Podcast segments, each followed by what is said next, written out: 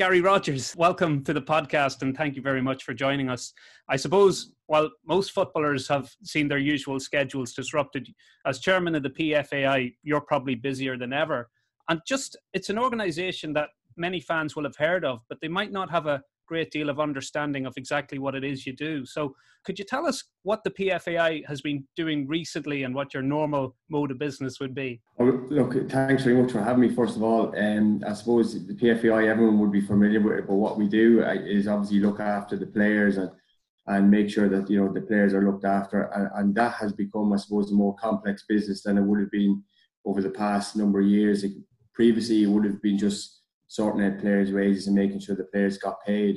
But uh, now we've got a lot more services that you know we look after players in terms of mental health and education and stuff like that. So there's there's a lot more a lot more to it.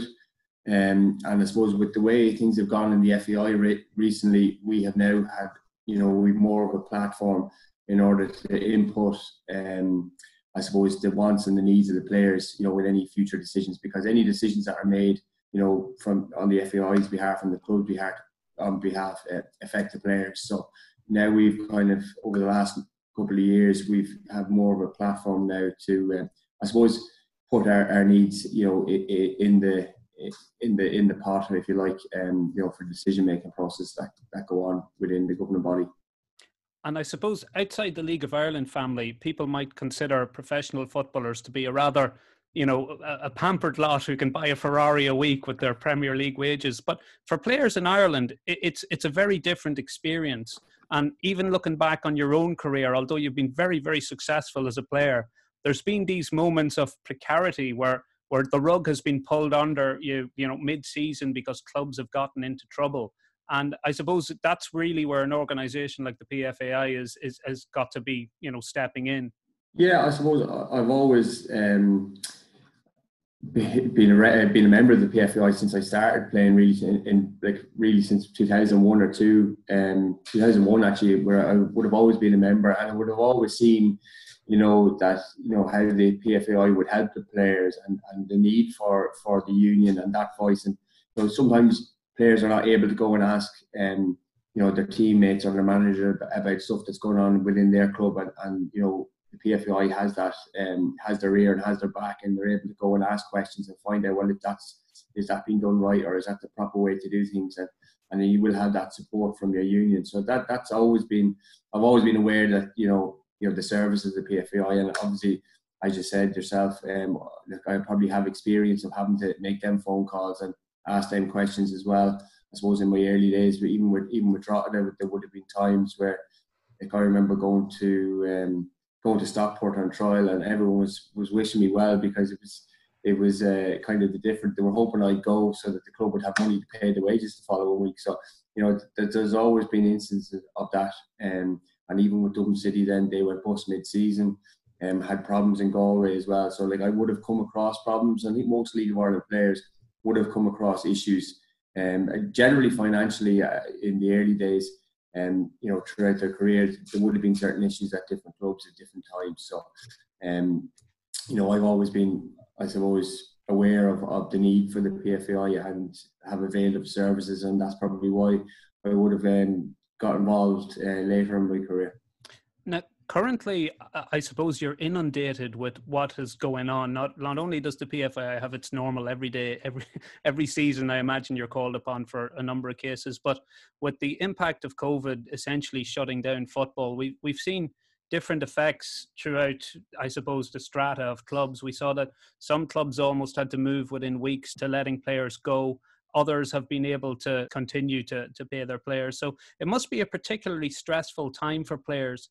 Uh, what what generally has been the impact on our players in the league regarding the shutdown? Like how are they faring financially, and also from the kind of physical and psychological point of view? And as being a teammate who suddenly is isolated from all your colleagues, uh, it must be a it must be a kind of a a variety of, of, negative effects on them. Yeah, I suppose if you look at it, it, affects teams differently. And as you know, all the teams in our league are run structurally different as well. And you've got a mix of amateur players, part time players, and professional players. So that is, you know, difficult in itself.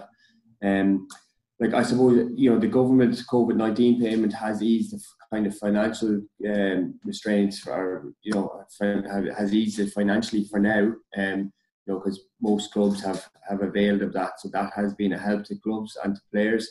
And um, they you know, but essentially it is kicking the can down the road, and there could be more financial problems in in place. And we have kind of put together a fund to help players as well. And down, down the line, if if they're um, struggling financially, whether it be mortgages or rent or payments and stuff like that. So we are looking to kind of help players out. You've mentioned also too the physical aspect of it is probably being the one thing that players you know are used to training, and now it's obviously a different mode of training, and um, where you're doing you're doing strength and conditioning sessions on Zoom and, and whatever it may be, and you know you don't have that kind of camaraderie where where you would have the, the dressing room environment. But we are like I know from our own clubs that we do regular Zoom sessions where we're doing we're doing um, you know uh, training remotely. So there is there is stuff like that still going on, and people are, are still training. And you also touch on mental health, which is a massive thing. And um, you know, and we do have services for our players. We have we have um, brilliant lady called Mary Larkin, and she's you know our mental health expert and players who members of the players union um, have the access to her for meetings for, for sessions. They may only need one or two sessions, just maybe just a voice to bounce things off, and some people may need more. So like th- th- there's all sorts of different aspects going on at the minute, and and one thing that I, a lot of um, you know I, I would recommend to a lot of our players is you know to look at this I suppose scenario now that we're in as as um, kind of you know to have a look at their career and their pathway and how they're prepared for life after football. So there is education grants that we have, and um, you know for players to go and do you know whatever course it may be, and um, whether it be coaching courses or, or different courses, um, but just to have a look at that because like you say, financially, our league, you know, you're not going to earn enough in our league to retire and, and not ever work again. So work is certainly a reality for our players after they're finished their career and it's important to be prepared for that. And we do, I suppose, advise all of our members, you know, to look at education, and we provide an education grant for each player, up to 750 a year, to go ahead and, and do courses and get education so that they are prepared for life after football. So that's probably you know one thing that players are probably even more aware of now because of the situation we're in. That you know, if there's no football, well, what do we do, and how am I prepared for it? So uh, education is going to be massive for, for you know younger players, older players. It's, it affects everybody. Some players, like the likes of the lads who are in UCD, are probably better prepared for it. But there's a, high percentage of our numbers uh, players only have a junior cert. I think uh, can't remember the correct statistic now. I'm not going to quote because I'm going to be wrong. But it's it, you know the numbers of our players that have leaving cert are not very high. So um, it is an important um, aspect that we need to, I suppose, reinforce now at this this this point in time. Yeah, absolutely. And in the midst of having to offer support to players who find themselves, you know, needing that support right now, of course, you're also involved in trying to plan a return to football. And that's proven to be uh, no easy task, I imagine. Can, can you give us any insight into how those discussions are going and, and how far off a return to a safe return to football might be? Yeah, it, it's it's an ever changing situation, and like there's a meeting this morning, and there'll be a meeting, another meeting later in the week. So it, it does evolve, I suppose, day by day. Um, at the minute, you know, clubs and uh, the governing body are looking at you know funding from the FAI and from the government in order to give to the clubs, and clubs are having to come back with, um, you know, what what their costs are and what they would need to come back. Uh, uh like health wise you know, Alan Byrne put in, um, I think you may have seen his video there yesterday, the day before. He's put in the guidelines of what he wants to see health wise, and they're running this tournament in July, which is like a pilot to see if we can do things, go back to training safely and um, and play the game safely without any, I suppose, clusters of COVID nineteen. So we're we're trying basically to prove to government that you know it is safe to go back and play football, and we can do it right in the right environment. So that's up to players and and the governing body to do that. And you know, the FAI have committed to testing players, so you'd be hopeful that that testing will be underway soon. That will allow players to go back to training safe in the knowledge that their teammates and, and themselves are going back to training. Although there will be social distance, but you're going back to training initially with good confidence that you know that you're going back training with people who are not affected. So that's that's obviously going to be key, the testing part of it. but obviously the finance the finances of it is probably going to be the crux of the matter, and that at the minute is you know the big debate between clubs and you know the clubs to really trash things out because you know there's obviously a shortfall in terms of the government funding and the money from FIFA or the FAI, and then the money that the clubs would need in order to service, I suppose, the wage bill and you know the loss of revenue through um, through the lack of gate receipts. So that's going to be the big crux of the matter now, and you know getting clubs to come back and play. But also we have to look at other ideas, you know, in terms of streaming and other opportunities at um, you know in order to to uh, to get revenue from the games. But like it, it is, it, it's at the minute it, it's um, it's a precarious position and it's not easy, and that's provided it's safe to go back as well. So it's but having said that, like it's difficult when you look at all the other European countries up and running or preparing to be up and running, and as of yet, um, we have no concrete start date in. So, um, and that that will come down to the, the clubs and the government body penciling that in. Mm and I, I, think fans would be, you know, desperate for any sort of return to football. But of course, given the effects of, of COVID, and, and we see disturbing news coming from England, where although it's rather opaque, there there has been some positive tests with personnel from Premier League clubs. So it's we have a variety of behaviour from Belarus, who have just carried on as if nothing was happening, to other leagues which are having these phased returns. And I suppose much as fans would love to see football back, even behind closed doors or uh, available on streaming, it's not really something that we can take any risks for because when we read about COVID and its effects, and you know, we're talking about people who contracted getting significant muscle wastage. Like even even if uh, a professional footballer was to contract it and and survive, it could be potentially career threatening. So I suppose it's something where safety is ultimately paramount.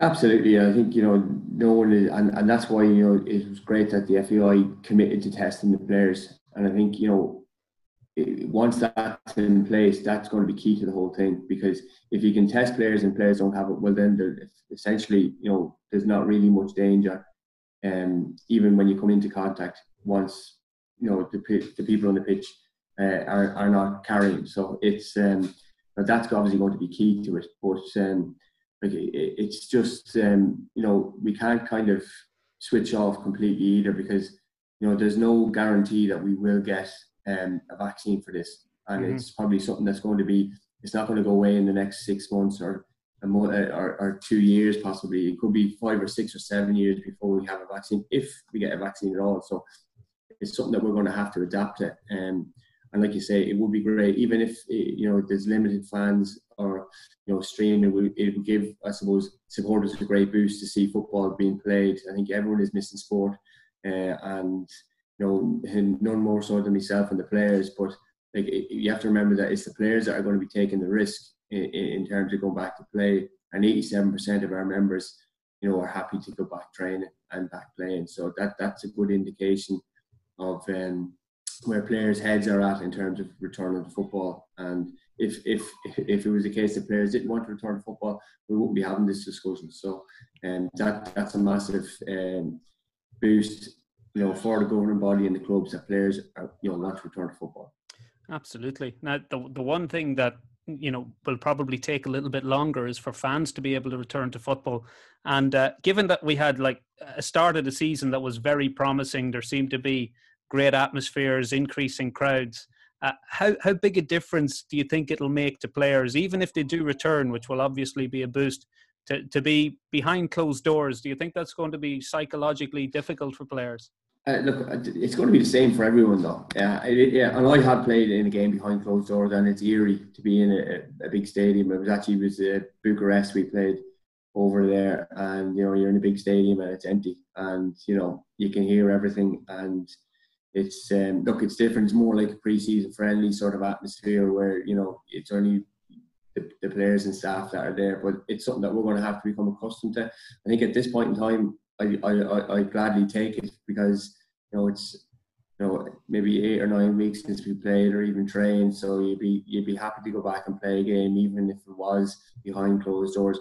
But look, it's not ideal for fans. Fans are a massive part of the game, and you know they make they make the game and they make it you know the atmosphere and, and you know the enjoyment levels. And it's you know goes without saying everybody wants fans there. But you know it's it's a needs must case where you're looking at try, trying to return. So you can give something a little bit of sport back to the fans. And look down the line we're looking at obviously phasing back support and certain numbers and certain restrictions will probably be included going by the government's roadmap. So the one thing I, I, I was listening um, professor of immunology Kingston Mills during the week uh, on Claire Byrne and he was saying about um, that you know going to football matches is not as dangerous as traveling so mm-hmm. um, you know that, that that is a positive sign. And you know, also look, you mentioned about you know it could take seven or eight years before you get before you get a vaccine. So I think social distancing is, is going to be here for for a good while, and uh, we just have to adapt to it and get used to it and, and try and get things up and running. I think probably now is probably the safest time to return in terms of numbers, the way things are going down,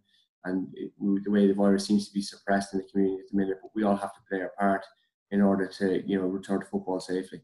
I suppose some of the fans may have noticed that the guys are around town. We see Patrick Hoban out doing his jogging in town, and some of the other some of the other players have been seen. So um, we've seen Andy Boyle hit the papers doing his training routines. But I suppose what we're what we're particularly interested in is, is some of the some of the lads are more recently arrived than others, and one in particular was Stefan Colovic. He had only just kind of begun his Dundalk career when all of this came down on him, and, and I suppose people have been thinking about Stefan and. Uh, and, and, being in a, a, kind of strange country in a new squad and then suddenly not really able to to mix and blend. Um, I was just kind of curious, I suppose fans are as well. Uh, has Stefan been a, a, virtual participant? Have you tried to integrate him and look after him as best you can via Zoom and other means? Yeah, well, look, I think yeah, Stefan's a great lad. Uh, you know, he's fitted in straight away, and, and, the lads up there in Dundalk are really looking after him as well, and they've been in touch with him. And I know that he's been, you know, he's been able to do his gym work and all the rest. And uh, you know, his, Brian Gartland is is um, not living too far away from him. And Brian, as you know, is a great captain and a great leader. So it's great that you know Brian has been probably taking him under his wing and a few of the lads. So it, look, it is difficult for him, you know, to be in a different country, uh, you know, away from home with his friends and his family. And um, like it, it's certainly not easy for him. And you've got to feel for players like that who are in that situation. But you know, he's I think he's he's thrown himself into his training and he's flying fit and and you know we've got only got a glimpse of him up in Finn Harps, but he looks a real exciting player and it would be great to see him and um, when we do get back playing. No, absolutely. I think we just can't wait to see a little bit more of him. I think in, in the in the few minutes he had, I think we almost had a goal and assist. So uh, hopefully, yeah. even if it's behind closed doors, we'll get to see his skills pretty shortly. If we begin to kind of look at your career beyond the current crisis, because I'm sure people are pretty sick of it and they don't want to hear an entire podcast devoted to it you've you've mentioned you know being aware of the PFAI and its role, and um, looking back at your career, as I mentioned, there's been obviously great success, but also quite a bit of precariousness with clubs running into financial difficulty, even in the best of times. And y- your career has sort of spanned moments where the league has essentially been mostly part time and then aspired to professionalism and then maybe fallen back a little bit again and had to hit financial hard times and had to go part time. So I just kind of wanted to explore that with you. I mean, I suppose St. Francis and Dublin City are, are two clubs that you were with in the earlier part of your career, both of which now are no longer in the league. And I, I, suppose you were you were there at the times when when particularly Dublin City hit difficulties and uh, essentially the club folded. What what is it like for a player when they're suddenly told that their their wages can't be paid and their contracts can't be honoured and their club essentially is is going down the tubes. It must be a, a very difficult moment. Yeah, I think I suppose like St Francis was a part like I was to St Francis from Shelbourne, so it was a great opportunity to, go and play football and, and, and, see if I was I suppose up to League of Ireland and I was thrown in the deep end at I think it was seventeen or eighteen and it, it, for me it was an opportunity to go and play League of Ireland football in the first division and I grasped it and went to Drogheda from then. But as you say, Dublin City, it's um when I left Drogheda, I went there, and it was I suppose the season was was going quite well for us at the time. We were, we were safe in the league, and we were in the quarter final, I think, of the cup. And then, you know, I remember being called to a hotel in Dublin. I can't really think of the name, but it's crossing the Cat and Cage in Dublin. And we were called there on a Wednesday night. So I was thinking, this is strange. I, I wouldn't have probably been as in tune as to what's going on in the league as I would be these days. But thought this is a strange one. So um, it was a little bit more naive back then, and uh, we were basically pulled in. And, and Ronan Steary, Rocky was the was the chairman, and he says, "As I don't have the money to pay the wages." Now we would have been paid up until the previous week, but he said, "We're we're gone. That's it." And it was kind of like.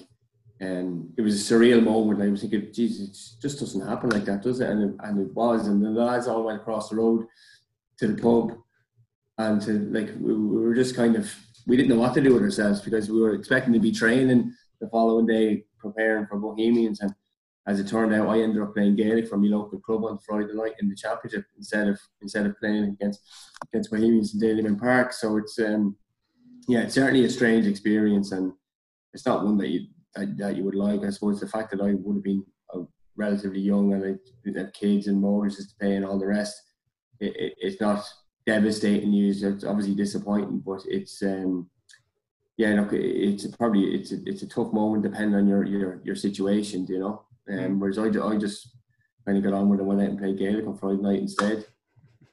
And on that, uh, we, we know that you're kind of heavily involved in Gaelic football as well, and of course, um, there's a kind of a, a, a, obvious crossover of skills between being a, a soccer goalkeeper and a, and a, Gaelic footballer as well. And you, you played Gaelic uh, from a quite a young age, you know, so it was formative as well. Uh, do, mm. do you see a kind of a, um, do you see a, an, an, influence on, on one game from the other? Do you think being a Gaelic footballer uh, influences your, your uh, style as a goalkeeper? Um, yeah, like I, I played all my Gaelic outfield. Now I did play in goals a little bit here and there, depending, you know, and the, like I say, sometimes when I was under 10, I was playing under 14 goals because I wouldn't get on the team. So I would, but I played all my Gaelic as a, as a centre forward midfielder. Um, so I would think that that would contribute to being strong on crosses and strong in the air. Um, and I, I, certainly felt that you know that would be a key part of, of my goalkeeping that I can come and demand uh, command the box quite well. And you know, my, I think Gaelic football certainly helped me from that. Um, but like I, I really didn't really play that much in goals at all in Gaelic. And um, so it was kind of I always played soccer in goals and I always played in Gaelic out the field. So I kind of got I always enjoyed obviously playing the goals, and um, so I kind of got the best of both worlds by by mixing it up. When I was a kid, I used to play both, and and that's the that's the way I, I used to operate. So, um, like you know, I suppose I always get associated with the Gaelic style because I played I played Gaelic, and sure it's easy to kind of, but I wouldn't have played play way more soccer now at this stage than, than, than Gaelic football, you know. Mm. Talking about your time in Drogheda, that that was a period when Drogheda were on something of the crest of a wave. They were they were competitive and they were winning trophies. And you played under Harry McHugh, and I think Paul Doolin then came in, and Paul made the decision to go full time professional. I, I'm just wondering about the difference between our league when it, when a club goes full time prote- professional compared to when we operate in a a club might be operating in a part time mode was there a, a, big noticeable transformation in the weekly routine at Drogheda United once Paul came in and said, "Look, it's going to be a full time club"? Yeah, well, the thing about people probably mostly forget about, but actually we went full time under uh, Harry McHugh, but it was a version of full time, and it was probably typical of the way League of Ireland was. We had say maybe 15 part time players, and we had six or seven full time players. Like uh, I would have went. I was young. I would have went full time. Declan O'Brien went full time, and um, we had a couple of guys from New Zealand, Lee Jones and Shay Bunce, I think their, were, were their names. They came in and they were full time. And Stuart Taylor, who later went on to be um, the Limerick manager, and he's, he's assistant manager somewhere in the UK now. Um, so there was six or seven of us that were full time. So we would have trained in the morning and in the evening. So that was. Uh, but when Paul came in, it went from you know being six or seven full timers to a a squad of full timers. So I, I got to see that transition from kind of a part time, full time operation to completely full time and training in the mornings, and you know that was your sole focus. And look, I like I always enjoyed it. Um, you know, full full time football. It's a you know it's a great lifestyle. Although you know it's not the same wages or like that you would you know we associate with the UK, but you know for to be training as a full time athlete is you know for somebody who loves sport and loves football it, it, it's a it's you know it's a brilliant way to earn a living doing something that you love you know and do you think when when we talk about league of ireland clubs trying to bridge that gap with our european equivalents which dundalk has done admirably and, and, and more so than most clubs. We've we've proven ourselves to be very competitive on the European stage in recent years. But traditionally, League of Ireland clubs perhaps were always the underdog in Europe. And do you think like full time professionalism and a, a, a, a, rather than that sort of hybrid mix of a core of full timers and and and then being made up by part timers, do you think that the full time professional model uh, equivalent to our European competitors is essential for us really to have a shot at at um, being successful in Europe? Yeah, well, it certainly does. It's not solely down to a full-time professional model, though. I think you know one of the major changes was you know the change from winter football to summer football. I think that was a key component in you know the results in Europe. You look at Shamrock Rovers uh, qualifying for the group stages, and you look at ourselves qualifying for the group stages, and all of those massive achievements in European football from from our League of Ireland clubs were done when when teams are playing when they were in season. So like it used to be the case where the first game of the season um, was a European game and players were just back pre-season and were having to play the best opposition they were going to face all season long with no with no real kind of football under their belt. So um, I think summer football has been massive contributing factor to successful runs in Europe. And you can see even see when I was at Pats in 2009, we beat we beat teams like Krylia Sovetov, a Russian Premier League team, and Pats even the year before played against Hertha Berlin and beat. And all these, you know, Drogheda nearly got there against Dynamo Kiev. All of this was achieved with summer football. So as well as being professional teams, summer football has been a big factor as well. Mm, yeah, I do recall. Now you mention it that often our first really competitive game would be against uh, our, our European Cup or UEFA Cup opponents, and inevitably you were you were at a disadvantage when you were trying to find fitness and form.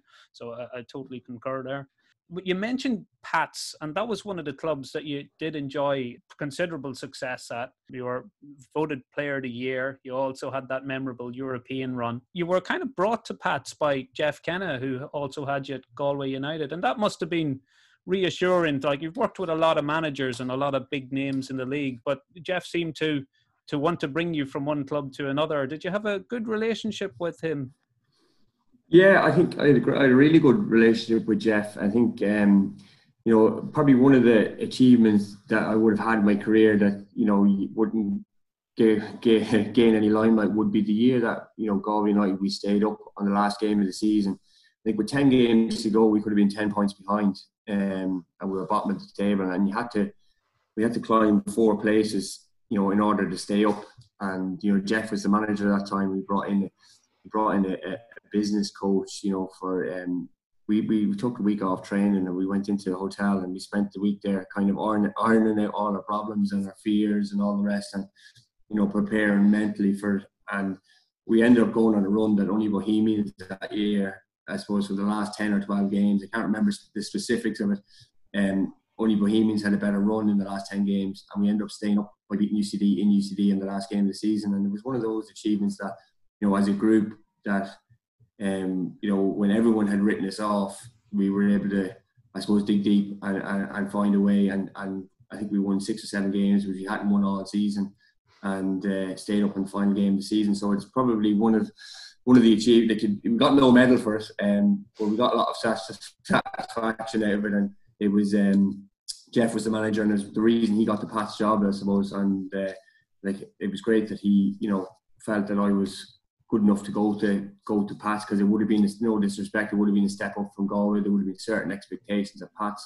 They'd have been you know contending for leagues and titles and, and cups and stuff like that. And and you know it was certainly um, you know you were, you were going to a club where you were expected to win trophies. Mm. And that season in Galway, there did seem to be that miraculous transformation in mentality and I suppose, given your position on, on the field, particularly, uh, the mental aspect of the game and mentality must be particularly important. And uh, uh, as regards being a goalkeeper, I suppose by the nature of the position, I mean, you're, you're bearing a huge amount of responsibility. Any any slip is usually heavily punished. And I, I suppose it must be a, a difficult position to play in sometimes, you know, when, when when you kind of do concede a goal and, and you look down the field and you see 10 disappointed faces. And I suppose it's up to the other players to kind of make sure their goalkeeper is picked up then. But as regards playing in such a vital position with such responsibility. Uh, is there a different mentality to being a goalkeeper than an outfield player?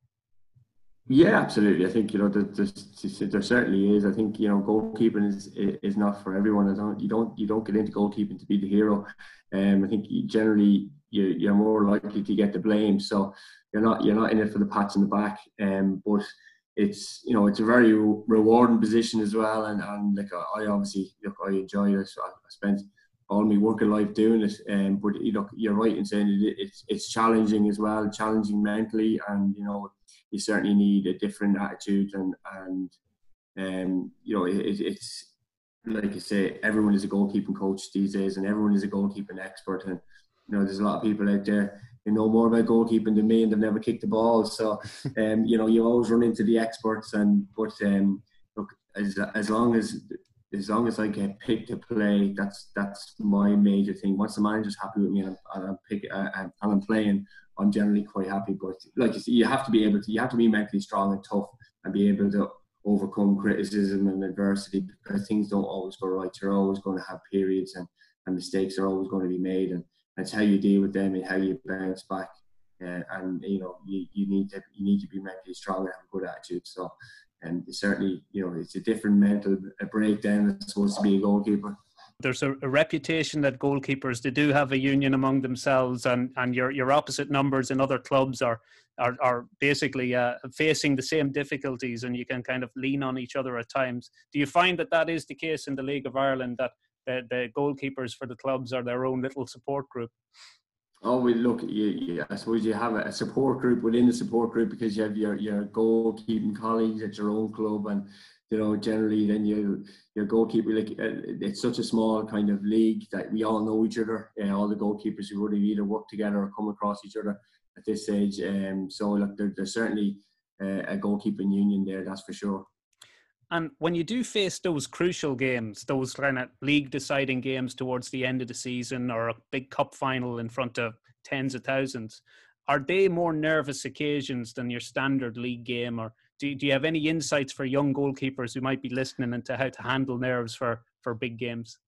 Yeah, like I probably I, am not really kind of a nervous character if you if you know what I mean. Um, I like I really enjoy it and embrace it, and I suppose it's probably you know through years of playing that you know you learn to you know to, to do it that way you know like I I look at the like a cup final I look at that as an opportunity to go out and play in the biggest game of your career potentially and, and enjoy the occasion. And I, I wouldn't, I try not to have any fear about that. And, and, you know, these are the moments and the occasions that you want to play in. And, you know, I wouldn't be fearful of, of, of it. You've got to enjoy it and, um, and make the most of it. You know, I think if you're going out there with the attitude is you're worried about making a mistake or you're, you know, worried about this, worried about that, it's not a good way to go into a game. I think you've got to go into it looking to be confident uh, looking to win it, looking to play well. As a goalkeeper, you can't really force things. You can't go out there and, and make a great save. You know, the game has to come to you. So I would also I, kind of for young goalkeepers, don't be too eager to do things to show people that you know that you are a good goalkeeper. It will happen. You know, you just got to do the right things at the right time when it comes your way. So you can't be too eager. Um, so that that would be my advice. But it, look, it, I see games and big games like that as an opportunity, you know, to go and enjoy, you know, playing at the top level, you know. And after St. Pat's, you moved on to Sligo, where you had a very successful period, and that was a uh, more silverware. How did you enjoy the period at Sligo, particularly under Ian Barraclough, who was uh, a manager who impressed a lot of people at the time? Yeah, it was it was strange because Paul Cook signed me, and um, I we started pre-season um, in Sligo, and I think we're two or three weeks into pre-season. And Paul Cook, I was driving into the training ground. It was Clarion Hotel. We used to meet there and and, chain, and, and train in the IT. And I could see Cookie heading in the opposite direction. I'm going, where is he going? And I drive into training, and here he's gone to Accrington Stanley. Like so, and that was a week before the start of the season. And the whole all the talk of when I was going to Sligo. Um, you know, with the players that, that Cookie had signed and the players that were already there, it was they were going to really push on to win the league this year. And you know, they, they like to signed myself and Ross Gaynor and um, signed Romuald Boco, Mark Quigley, Danny North, uh, just to name a few. I'm probably missing a few there, but and you look at the players that they had, the likes of Joseph Ndo and Danny Ventre and Gavin Peers, Jason McGuinness, all these guys that were there and knocking on the door in the previous year. And you know, it was kind of a, a bit of a shock that the manager was heading off in another direction, and you know that Sligo, you know, the ambition was to win the league. But Ian Barraclough came in, wouldn't have known any any of the players really, and um, steadied the ship, and um, you know the rest is history. We had went on to have a tremendous year and, to win the league, and uh, obviously it was my first league title, and it was something that I was. Uh, that was the reason I went to Sligo because I just felt that at Pats with Pete going and Liam coming in, there was going to be a major kind of overhaul of the squad, and I just felt that Sligo were ready to win the league, and I, I kind of felt this could be the opportunity now to win the league that you know I was itching to do it, and I, I hadn't done it at that stage, and I just seen it as an opportunity to, to get to get that league medal. That at least if you know I get a league medal for all the years that you put into the league to go win one, it was going to uh, be a big moment for me, you know.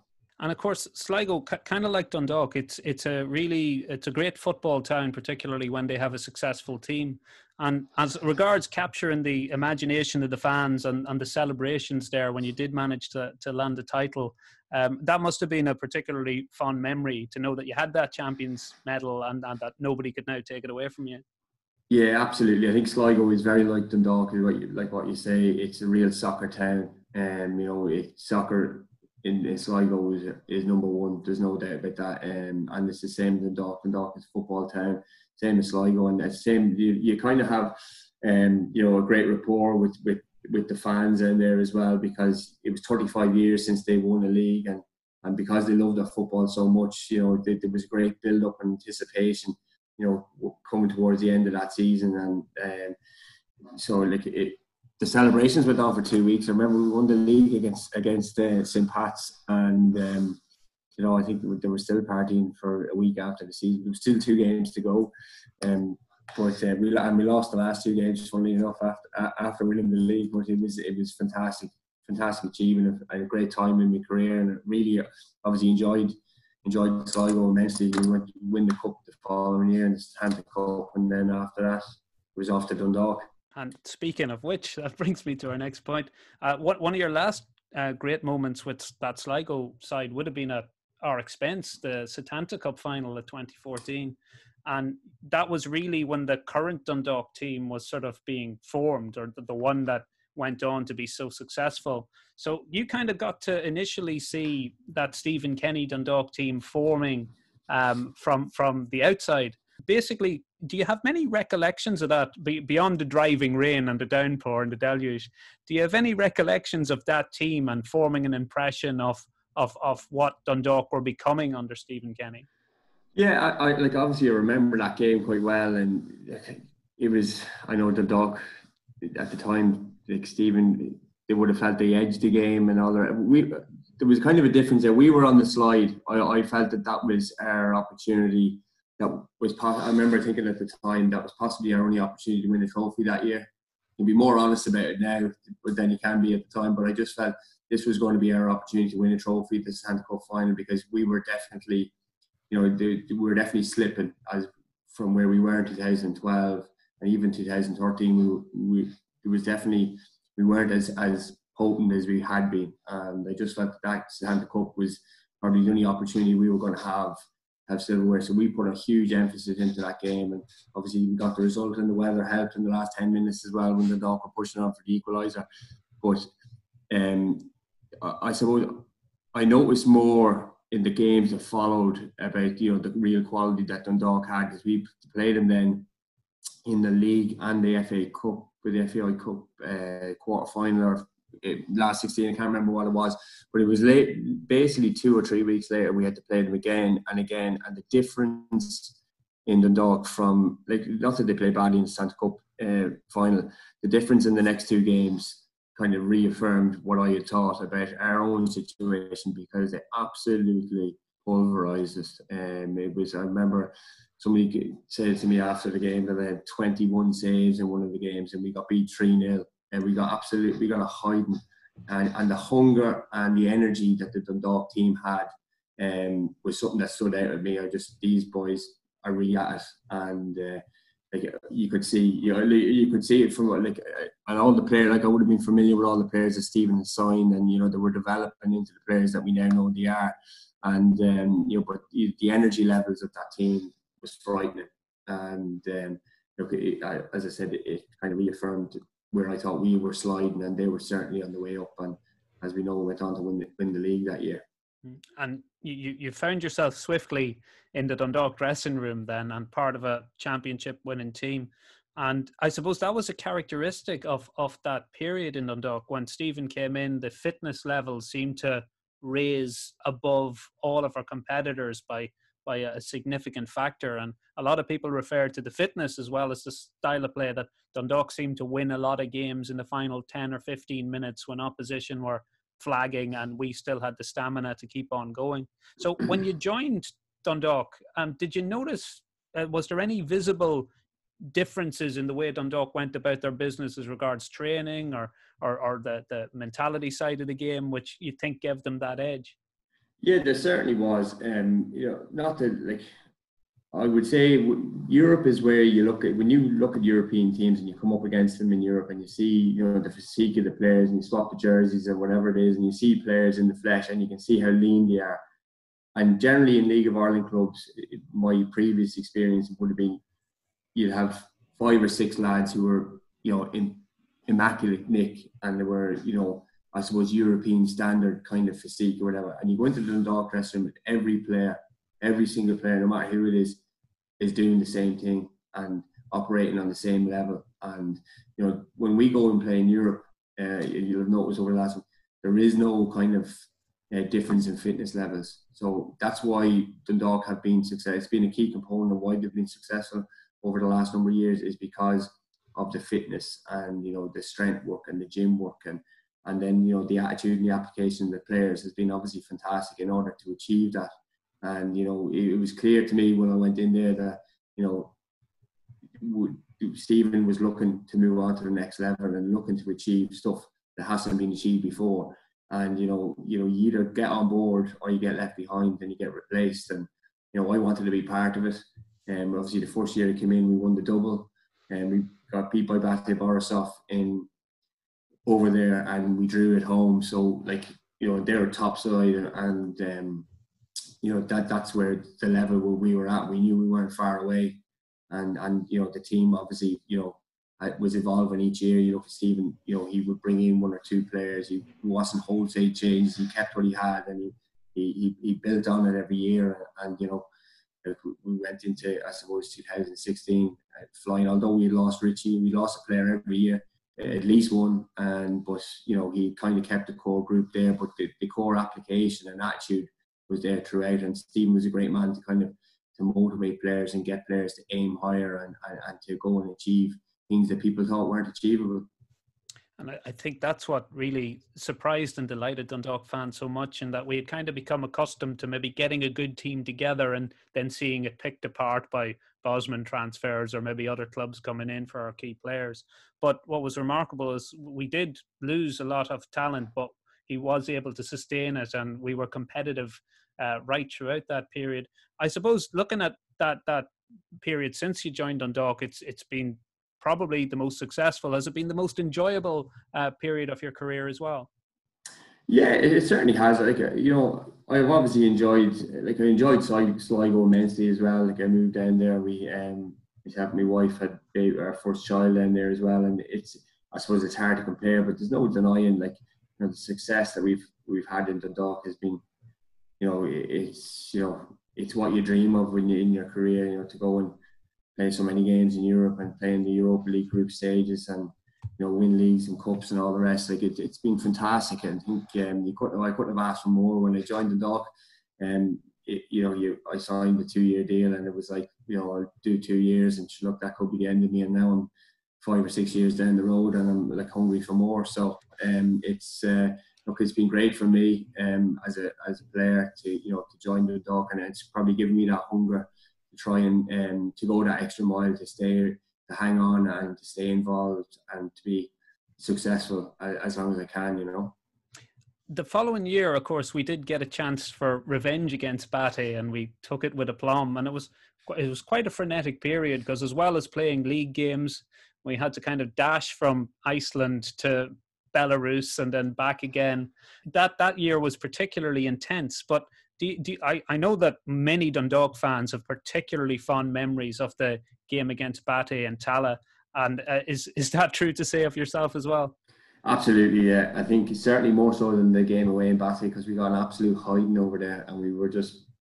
You'll hear many of the players going on about it. We were blessed to get out of there. We were one 0 win because I think BATE had realised that we we had shook them last year or the previous year, and uh, it was one of those. Um, one of those games you could see that they were ready for us and they wanted to get the job done at home because they knew they were going to they knew that we know we had plenty of ability and that we were a decent side. So they really went for us, but somehow we got out of there with a with a one 0 defeat. Um, and like the performance in Tallaght, um, it, it, wasn't typical of a League of Ireland team or you know in general in Europe. You, you think a League of Ireland wins, it's like getting an early goal and hanging on back to the wall and stuff. We went out there and we played football. Um, the way I suppose it's synonymous with Dundalk and Stephen's style, and we went out there and, and did it the way he would have wanted to do it, and we would have wanted to do it.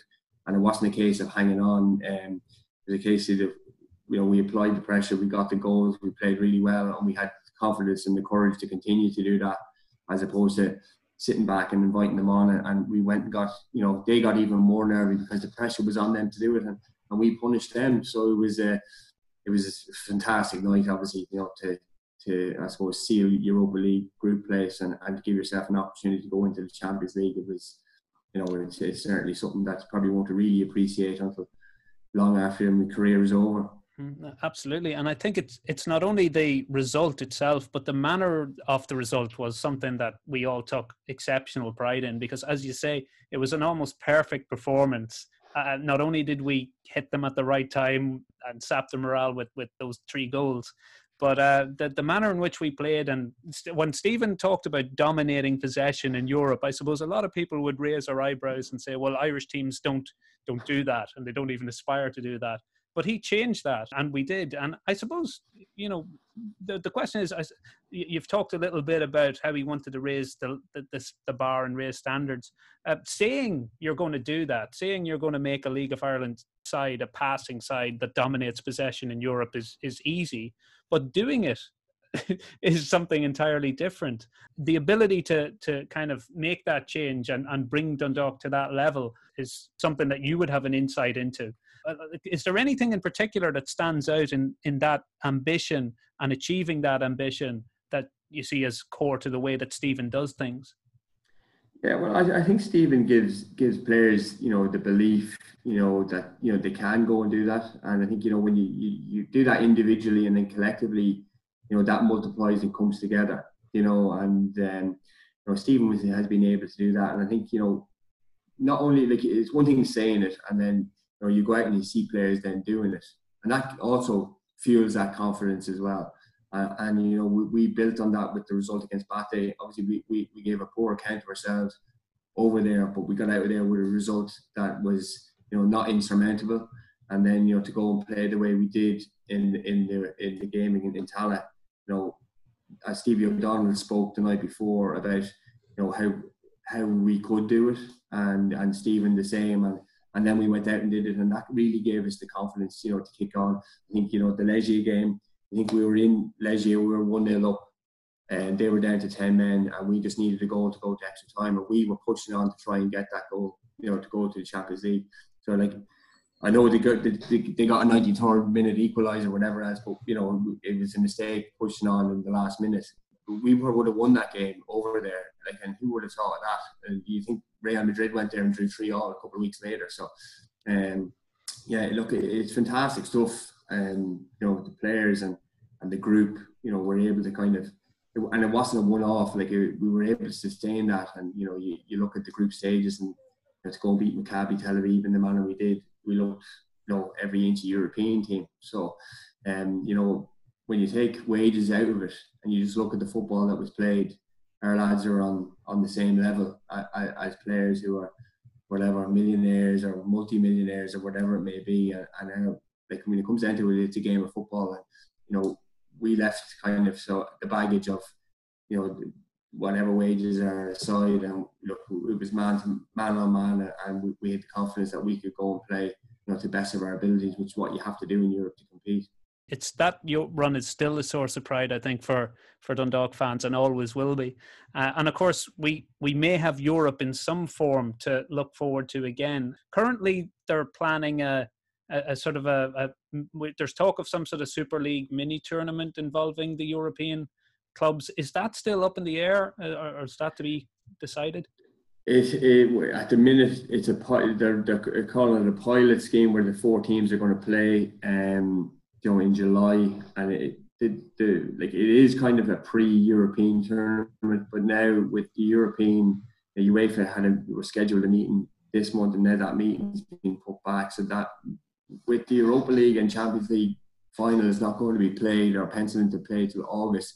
You just wonder whether the Europa League qualify the Champions League qualification rounds will come after that date or before because you look at you know the, the ethical situation of running the qualifiers for a tournament that's not even hasn't been completed yet. So, um, now although it, it, the circumstances are, are, are unforeseen, um, you just you just don't know what their thinking is on it. I can't I, like I don't see it being cancelled, um, but I certainly hope not. But you're probably looking at maybe September, October. So whether the July tournament now um, is as relevant to European uh, getting prepared for Europe or not, I don't know. So like like I say, everything is changing all the time. You'd be more you'd be more I suppose keen to get the league back up and running. Uh, as opposed to a 14 tournament, but I think if the tournament goes ahead, it's more of a pilot just to see that we can go back and play football safely and prove the clubs that this can be done and we can play behind closed doors and revenue can be earned from it in terms of streaming. So it's like there's all sorts of things that have to be sorted out yet. But look, players, you know, even say from my own point of view, I don't know how many opportunities I will have to play in, in the Champions League again. And um, I think players are very focused in our group on trying to achieve what we've achieved before and you know we'll be preparing as best as we can and training as hard as we can, no matter what the circumstances are, in order to, to be in as good a place as possible for for European qualification. Now, you're also one of the few league players who's made the transition into the into the international squad as well. What was that like as an experience? Yeah, it, it was brilliant. Um, to be honest, like you know, to go in initially, I was invited in to train, and you know, I I had gone in there with no kind of I suppose, apprehensions about, you know, or inferiority complex or whatever. So I went in there to try and, you know, to show Martin O'Neill and Roy Keane and whoever else and the goalkeepers that were there that, you know, I was as capable as they were. And I think, know, I, I went in with no fear and, you know, obviously hoping to do as well as I could and, and obviously gave it my best shot and, um, and enjoyed the whole thing. And, and it went really well for me. And Martin, you know, brought me in then a couple of another time to train later on, and, and ended up putting me in the squad for the Dutch game, and that was before the before the European Championships. So I was I was nearly in the shake up to go to the European Championships at that stage with the kind of the way the lads were training, or there was a couple of lads injured and stuff like that. So it was. Um, yeah, it was a great experience, and to get called in again for the third time to go to play um, in, in a World Cup qualifier, although on the bench. But it was um, a great boost, I suppose, you know, to be to be involved in there, and you know that you know that you know, they were bringing League of Ireland players in, so it was it was a brilliant experience, you know. And now that Stephen is in charge of the international side, um, do you expect that he'll have a similar transformation in style that he managed to achieve with Dundalk?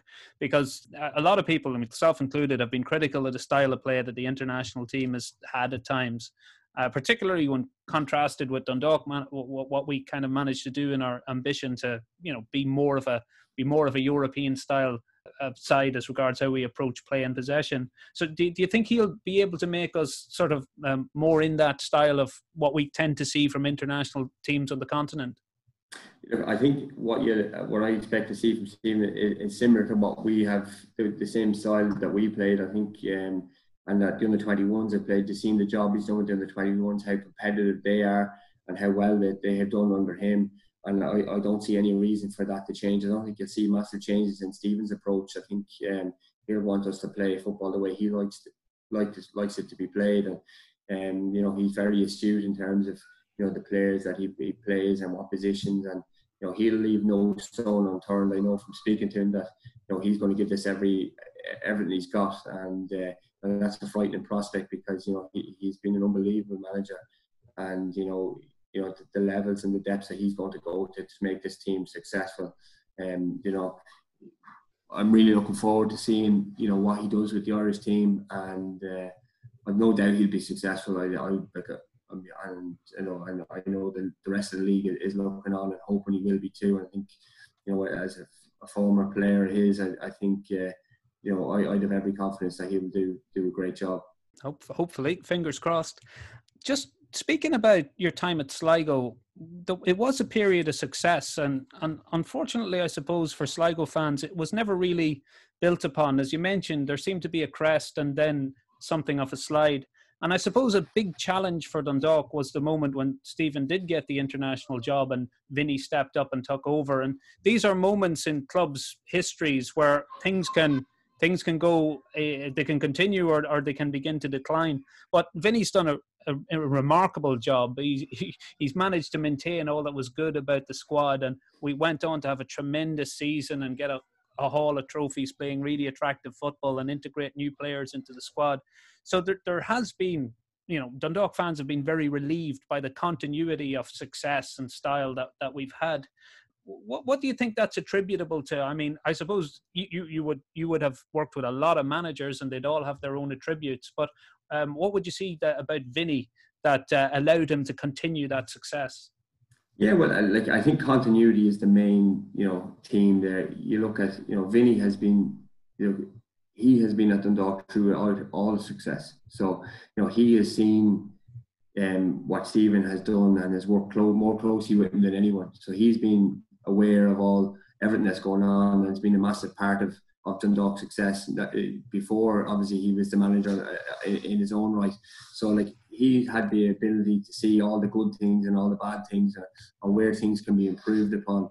Um, you know, because there's always improvements in everything. That's not a criticism. You know, you look at things that we could do better, and he's been, I suppose, in the in the best seat in the house in terms of that. And now he's been able to take it on and kick on. And, and like you rightly said, like last year, you know, to to uh, I suppose fill the void of Stephen and you know to introduce like a, a, probably more rotation in the squad than would have been before. And, and like he's certainly done it his own way. Although like he's kept a lot of the things like good things that were right but he has adapted it as well. So you know like it's been a fantastic achievement you know for Vinny to, to step in after Stephen had left when people would have been questioning you know the club uh, and him and would he be able to do it? And he's he's answered all of those things emphatically with you know we were we were a kick of a ball away from winning you know every trophy that we were in last year. So um, I think that probably goes slightly unrecognised a little bit you know you know people think about well we lost the cup final but we like we won the league and this league cup and the United Union Cup or whatever else like the President's Cup. So like you know it was a phenomenal season for a man in charge for his first year and not not an easy one either because uh, plenty of injuries along the way, and and at times we we we had to call upon players to play out of position, and we had difficult moments. So through all that, you know, when when a manager in his first season might have thought, oh look, my my luck is just out here. This isn't going to go my way. He managed to keep cool and and turn it all around, and ultimately win basically almost a clean sweep. Yeah, absolutely. I think you, you only have to go back to I suppose when we were in Sligo and we were 13 points behind, and we had the likes of Robbie Benson injured, and I think Cameron could have been Chris Shields or Patrick McEleney. Like Robbie was out for four or five months, you know, and you know to turn around in the fashion that we did, and you know to I suppose to to win the league in September, um, you know, it was a phenomenal achievement, um, and probably like like I say, it's one of those things that you probably won't appreciate until later in life, but it, it was. Um, it was emphatic, I suppose, win in the end, the way we won the title and, and obviously beat Rovers in at home in our own place as well. So it was um, it was it was a great year. Well, I can think of no better note than to uh, end on than that, than uh, remembering our championship win against Shamrock Rovers in Oriel. Uh, I think that's uh, that's as positive a note as we'll get. Gary, I'd like to thank you for joining us and giving us your time, and wish you all the best. on on behalf of all Dundalk FC fans, we can't wait till we get to see you again, be it streaming or otherwise, and hopefully as soon as is possible, we'll be back on the terraces and in the stands again to see you and all the other players in the league back in action. Absolutely. Thanks for having me. It's been, very enjoyable. I'll um, hopefully, like you say, hopefully we'll be back in, in some form in the near future. Cheers. Thank you very much, and good luck to all the lads.